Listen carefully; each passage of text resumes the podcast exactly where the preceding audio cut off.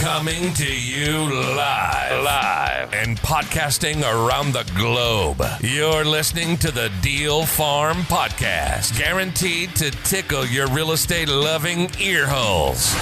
And now, here's your host, world renowned TV heartthrob and investor extraordinaire, Ken Corsini.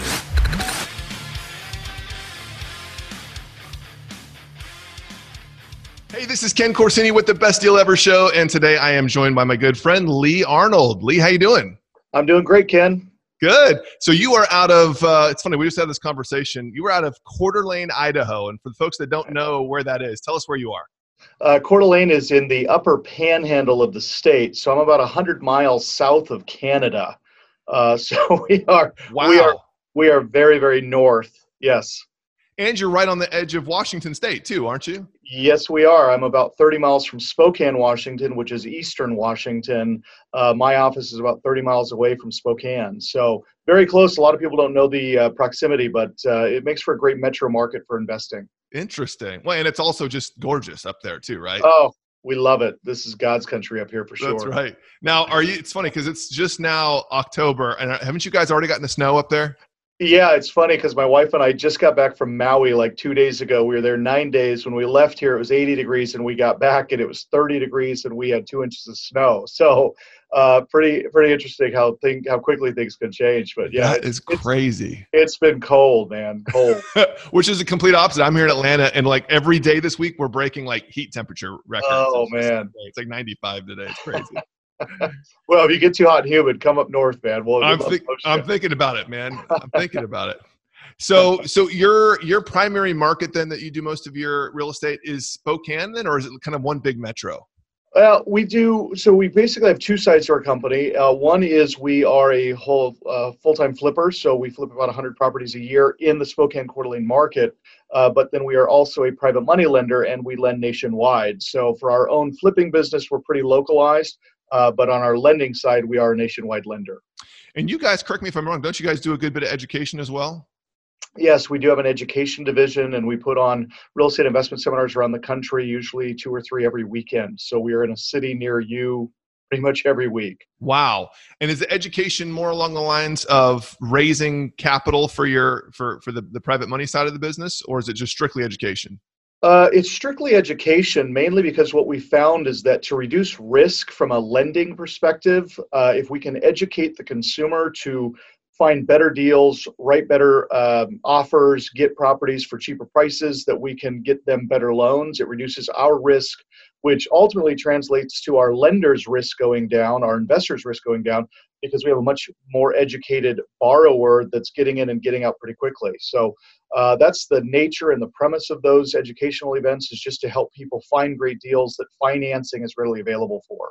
Yeah. So really, I mean, you're just sourcing borrowers. You're around the country just building a book of business for your for the lending side.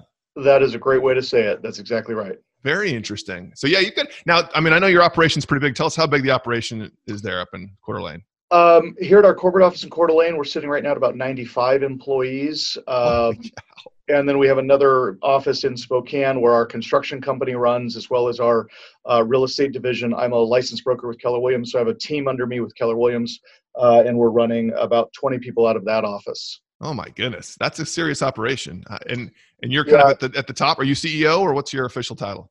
Uh, I am the CEO, but I'm at the bottom. I hear you, man. That's how I feel most days. I get that. That's funny. So, what is your on the flipping side of the business now? What's your primary business model? Are you just straight up buy, fix, flip? Uh, I would say that predominantly, probably 50 to 60 percent of our deal flow is being sourced at foreclosure auction. Um, the the remaining 40 percent is usually direct to seller. So we're doing a lot of direct mail. We're doing a lot of marketing, uh, internet, radio, um, a lot of outbound phone calls. Uh, whatever we can do to get ourselves in front of those borrowers, so we can add more deals to the pipeline. Interesting. And you guys are mostly f- just fixing those two, like full blown renovations on those. Are you wholesaling anything? Uh, we we approach it from a six point angle. So on every deal that we find, we will first, of course, put it under contract, and then we will attempt to wholesale it because we all know that the highest ROI in the business is wholesaling. Uh, so we attempt to wholesale it first. If we're unsuccessful in wholesaling it, if the renovations are minor, we'll then go into what we call a wholesale strategy. Uh, wholesale is defined as any property that requires less than $10,000 in repair. So if we can put in less than 10 grand, get it habitable, get it sellable, we'll get it staged, get it listed, get on the market. If the property is in such disrepair that we can't wholesale it, it needs 25, 30, $50,000 in renovation, then we go to a retail strategy, which is to sell it at top of market, uh, depending on time of year.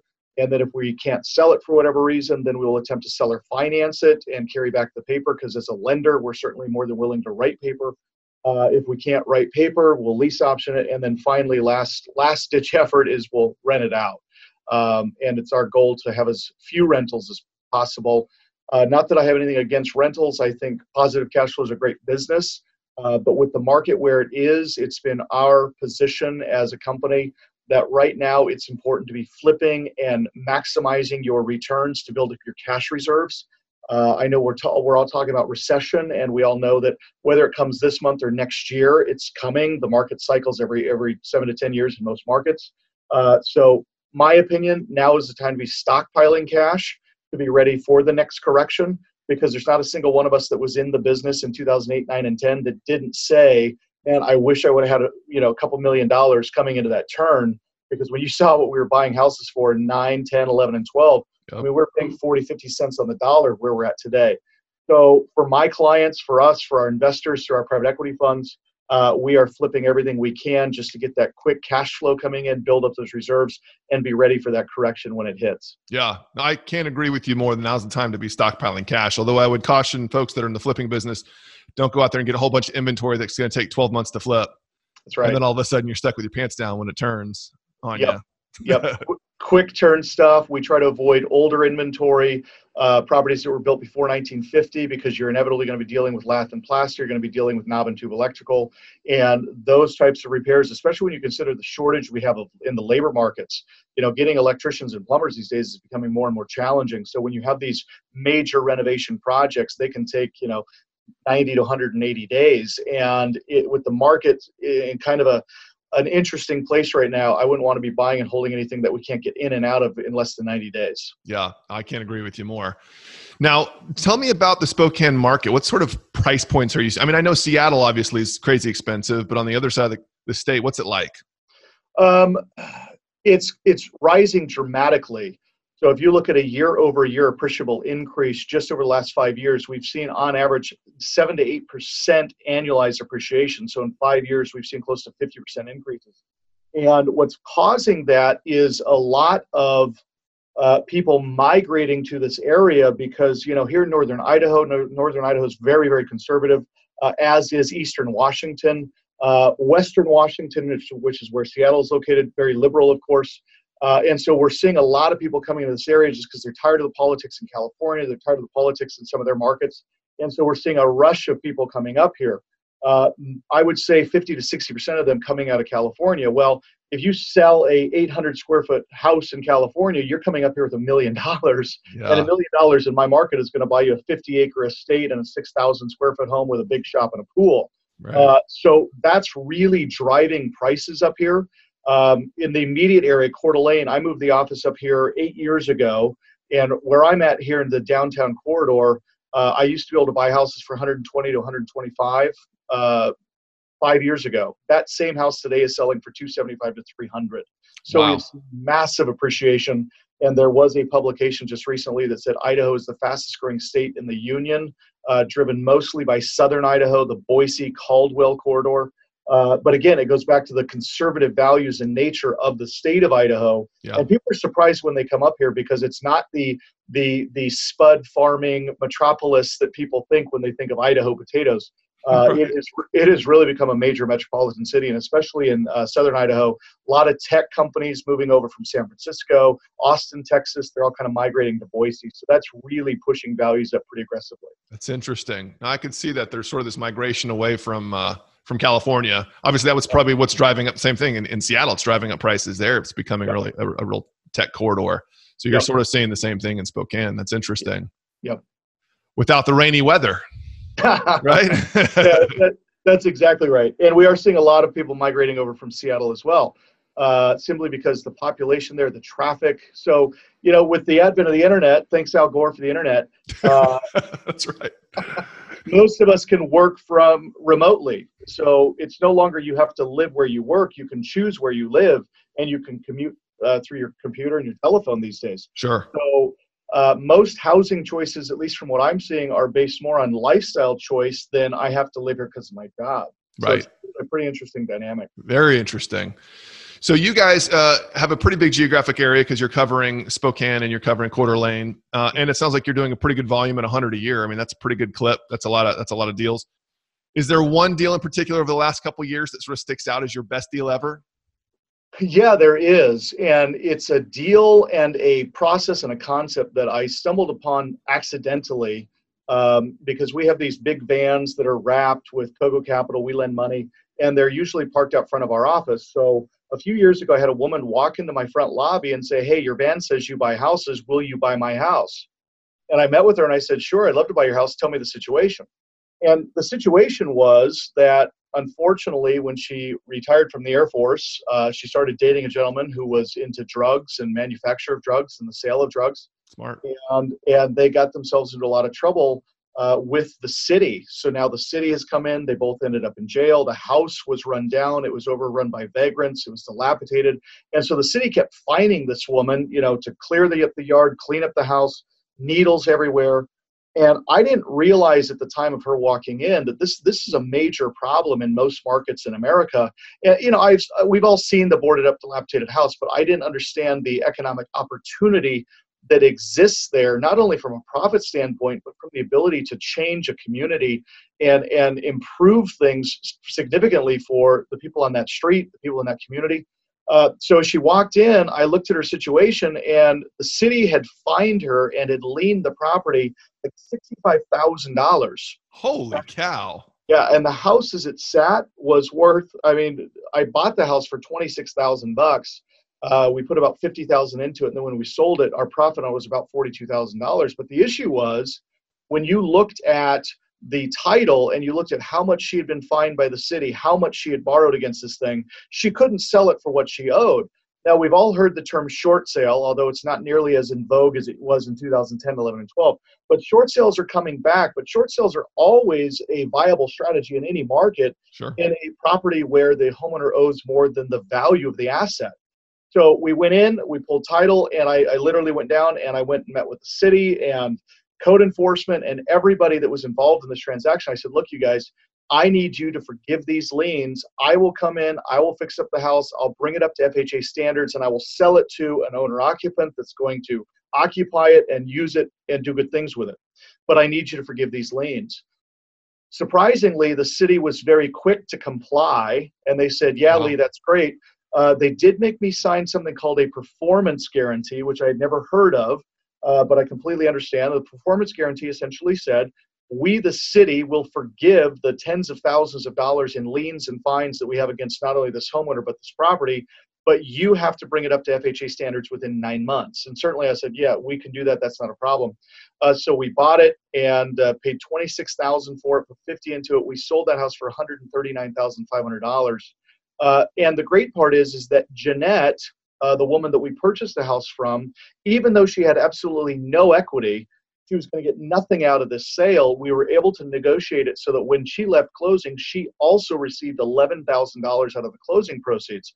So it was a win win for everybody. Jeanette got the money she needed to get her life back on track and to get moved into housing that the city hadn't abandoned or vacated or boarded up.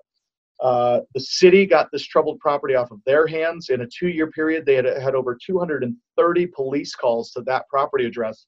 Oh so the, the, city was really excited to have that property off their hands. And the neighborhood as a whole, that house was such a blight on that neighborhood. It was killing neighbors' property values. In fact, uh, when I acquired that house, I talked to the neighbor who had purchased his house for $120,000. But because of the condition of the house next door, when he tried to refinance, he couldn't because his property only appraised for $60,000. Oh, geez. When, when we got done and got this house sold, we created a comp, uh, cleaned up the neighborhood. His house then appraised within months of us selling ours. His house appraised for 160000 so the wow. advantage of what we call a lien abatement or a nuisance property is there's literally hundreds and thousands of them in every market across America. Uh, and there's a huge opportunity for us as investors to go in and partner with our cities and align ourselves with our metropolitan areas so that we can clean up blight through partnership, co- cooperative partnership with our cities uh, to clean up neighborhoods, to make it safer for kids to walk to school. Uh, it's one of my favorite strategies because I haven't seen a lot of people that are utilizing it.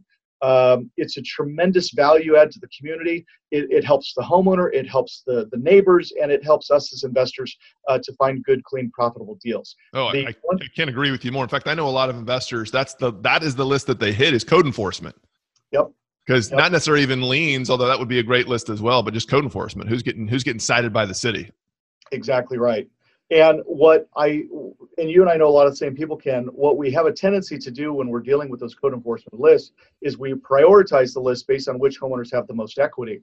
And I would encourage people mm. to not filter the list based on equitable spread, but rather just work every single lead the same because if the property is on the code enforcement list, it most likely is in a dilapidated condition, and it it creates a strong argument for a short sale, both with the underlying lien holder as well as with the city or the uh, the or, or the uh, the metro area that the property is located in. So there's tremendous opportunity to negotiate those liens down so you can get the price to an area that you can afford to buy it and still make a profit.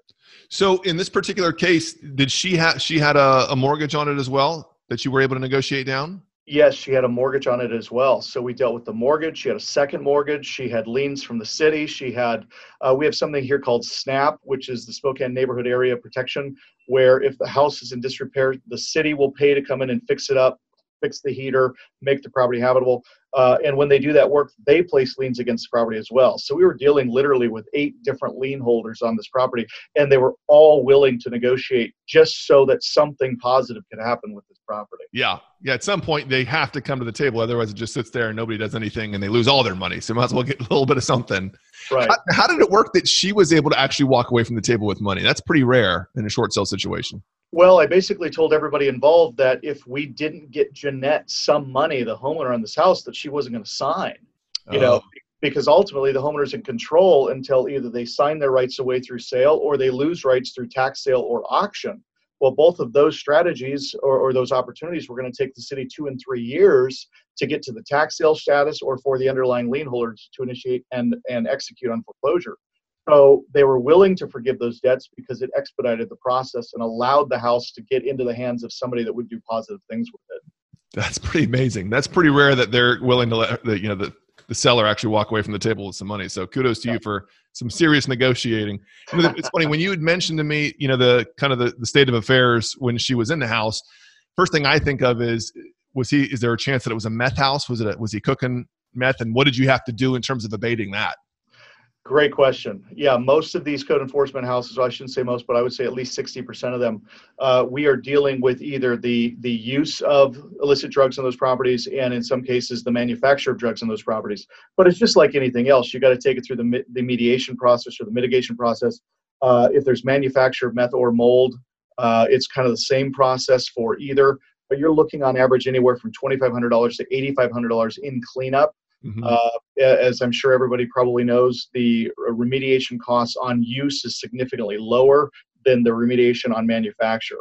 Mm-hmm. But the advantage of these types of properties is even though they're boarded up, as we're negotiating with the city and working to create positive solutions, the city will give us the ability to go in there, bring our inspectors, bring our contractors. So we know going in exactly what it's going to cost us to fix it up which is another big advantage over waiting for that house to go to auction where we would not be able to gain access to it. It's boarded up, we can't get in, um, and really see what's happening there. So even though these properties do go to auction, there's there's a tremendous opportunity to get to it before the sale so that you have the ability to go in and check those things out. Yeah, and use honestly use it as a negotiating tool because yes. there's a stigma with a meth house or a, you know a, a house where the drugs were manufactured. You want to turn around that and take that to the negotiating table use right. it to your advantage. You know what you can, you know, remediate it for. That they they probably are completely scared of the fact that they have this asset on their books now. Right. And one other thing I want to mention, Ken, just for your audience, is the other advantage of this strategy, more than any other strategy I've seen or that I work, is when you're when you're taking care of blighted properties in cooperation with the city, and you do a great job.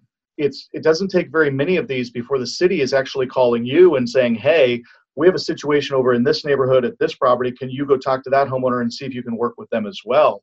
So from that first deal, I, I mean, Wow. we've done dozens of these properties in cooperation with the city because they really need help el- eliminating the blight and the issue.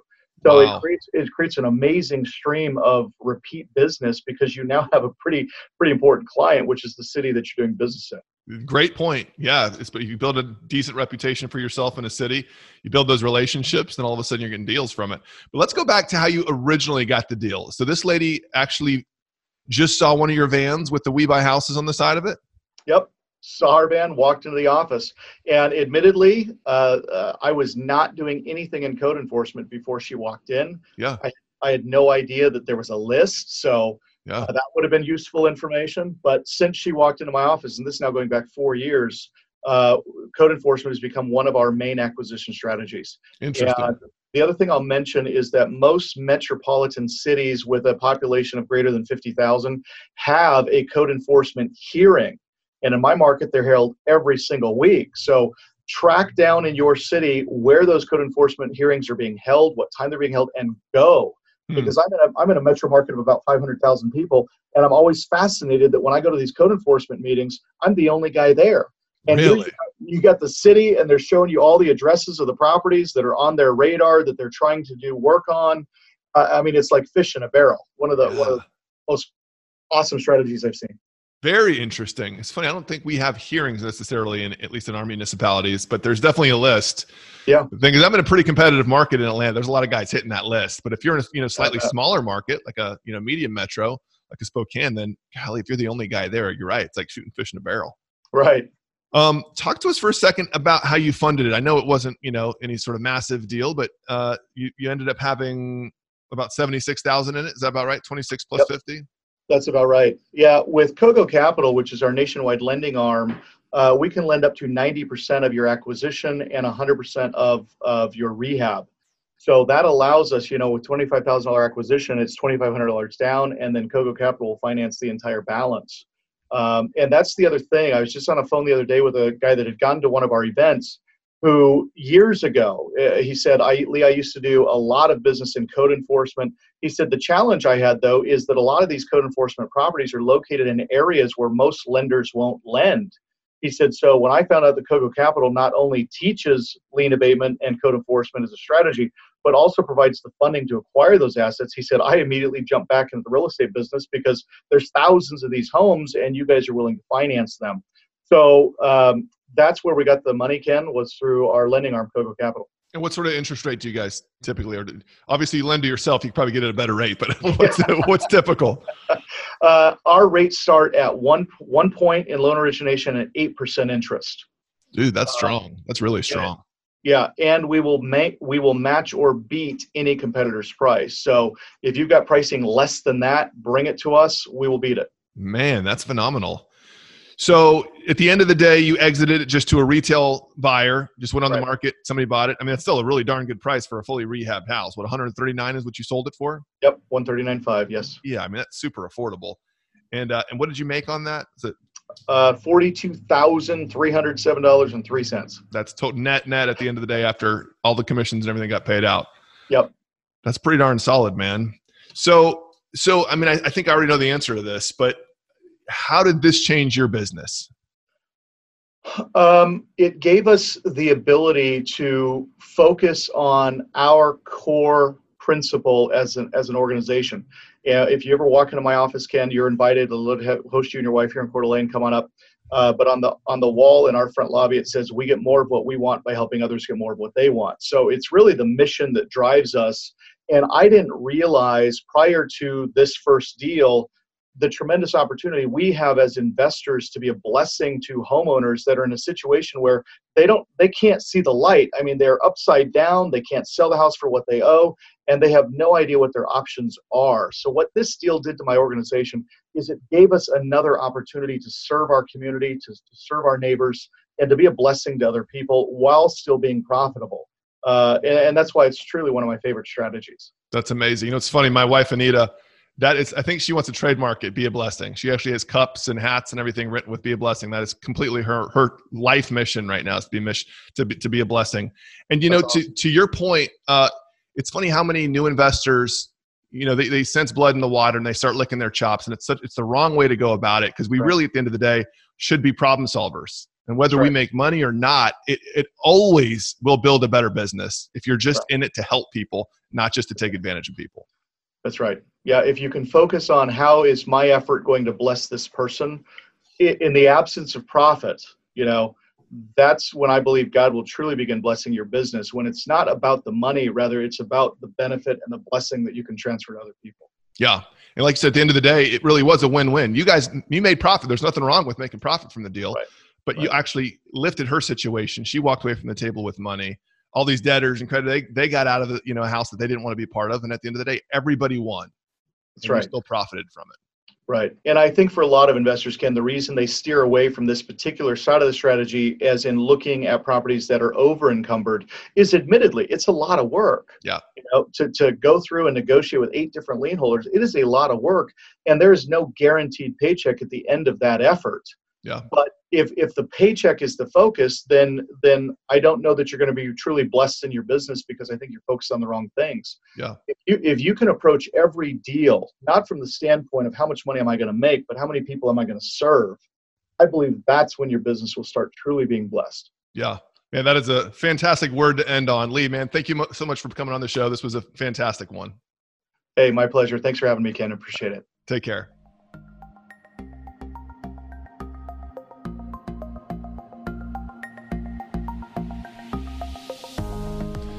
All right, sit tight, you Deal Farm listeners. We've got more coming up in just a second. But for right now, I want you to do something for me. I want you to pick up your phone. Now, if you're driving, just wait till you get to the next stoplight. I want you to go to your Amazon app. I want you to type in Profit Like the Pros. You'll see my paperback book published by Bigger Pockets come up. Okay, now just hit the order button. See how easy that was? Here's the deal in just two days, you're going to be enjoying 25 amazing stories of seasoned investors sourcing and funding and profiting from all types of real estate investments. Okay, back to the show, except in this segment, we're going to talk about the deals that didn't go so well. Hope you enjoy.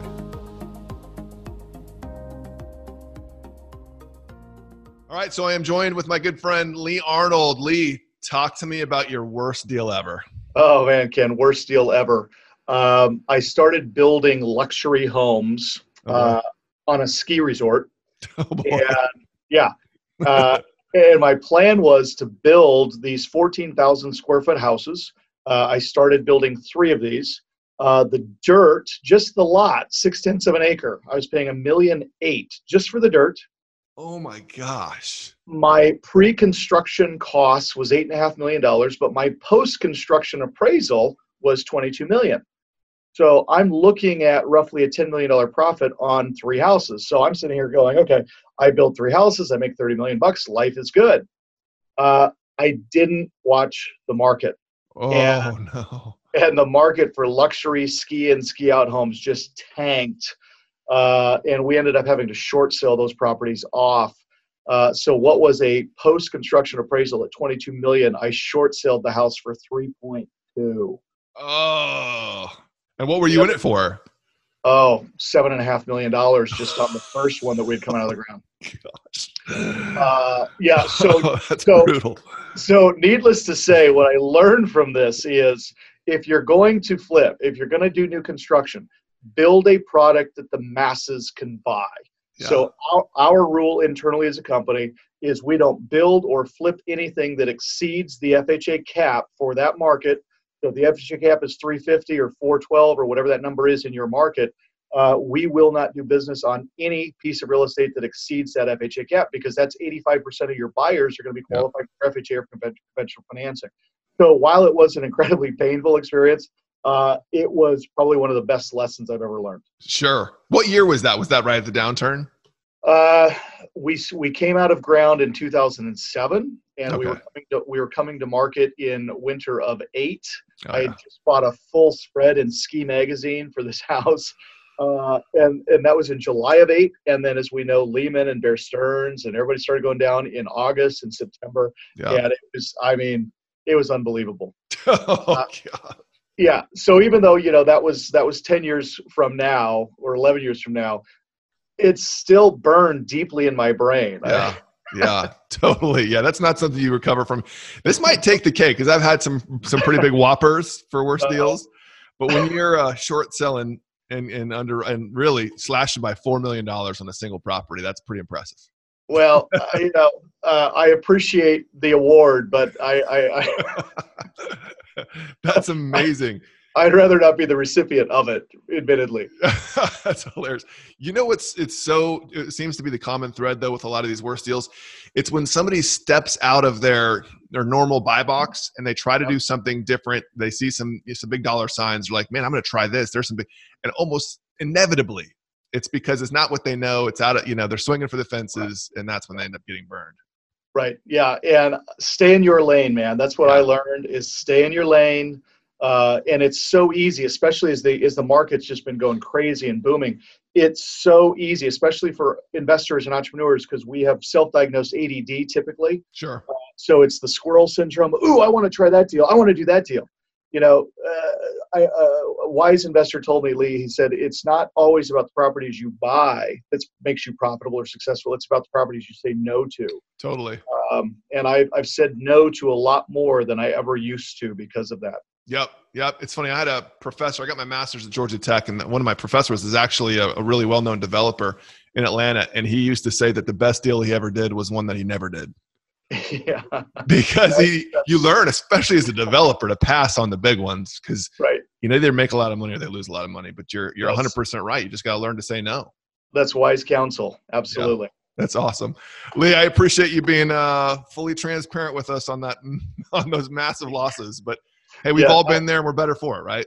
That's right. That's right. All right. We'll talk to you soon. Take care. All right. Thanks, Ken. Have a good one. Hey, Deal Farm listeners. If you haven't heard, I just recently released a book through Bigger Pockets Publishing called Profit Like the Pros. If you dig the Best Deal Ever podcasts, you will definitely want to get your hands on this book.